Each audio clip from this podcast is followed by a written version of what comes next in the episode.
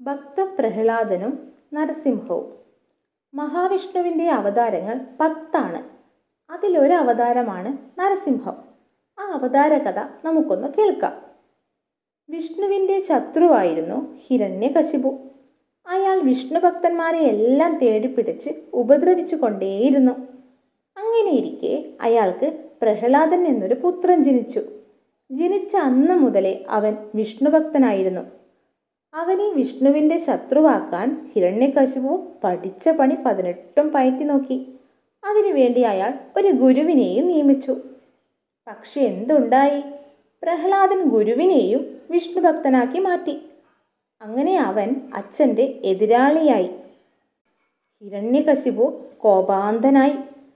പ്രഹ്ലാദനെ ഉപദ്രവിക്കാൻ അയാൾ മതയാനകളെ ഏർപ്പാടാക്കി.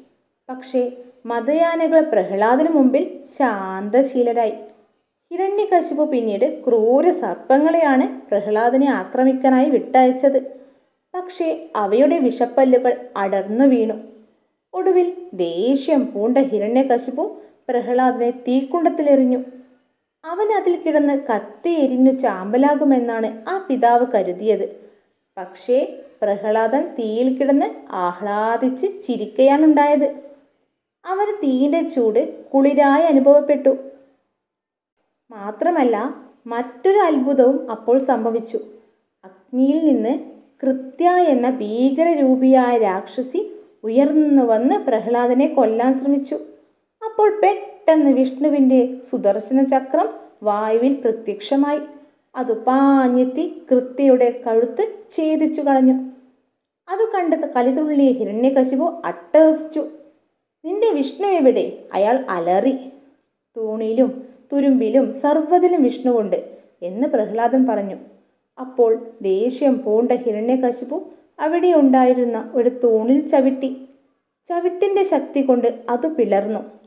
ഉടനെ അതിനുള്ളിൽ നിന്ന് ഉഗ്രരൂപിയായ നരസിംഹമൂർത്തി പുറത്തു വന്നു.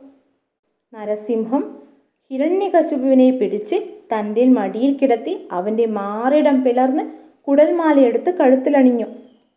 ഹിരണ്യകശിപു തൽക്ഷണം മരിച്ചു. പ്രഹ്ലാദൻ മഹാവിഷ്ണുവിന്റെ അവതാരത്തെ നമസ്കരിച്ചു. നരസിംഹം ശാന്തനായി. പ്രഹ്ലാദനെ അനുഗ്രഹിച്ച് നരസിംഹം അപ്രത്യക്ഷനായി.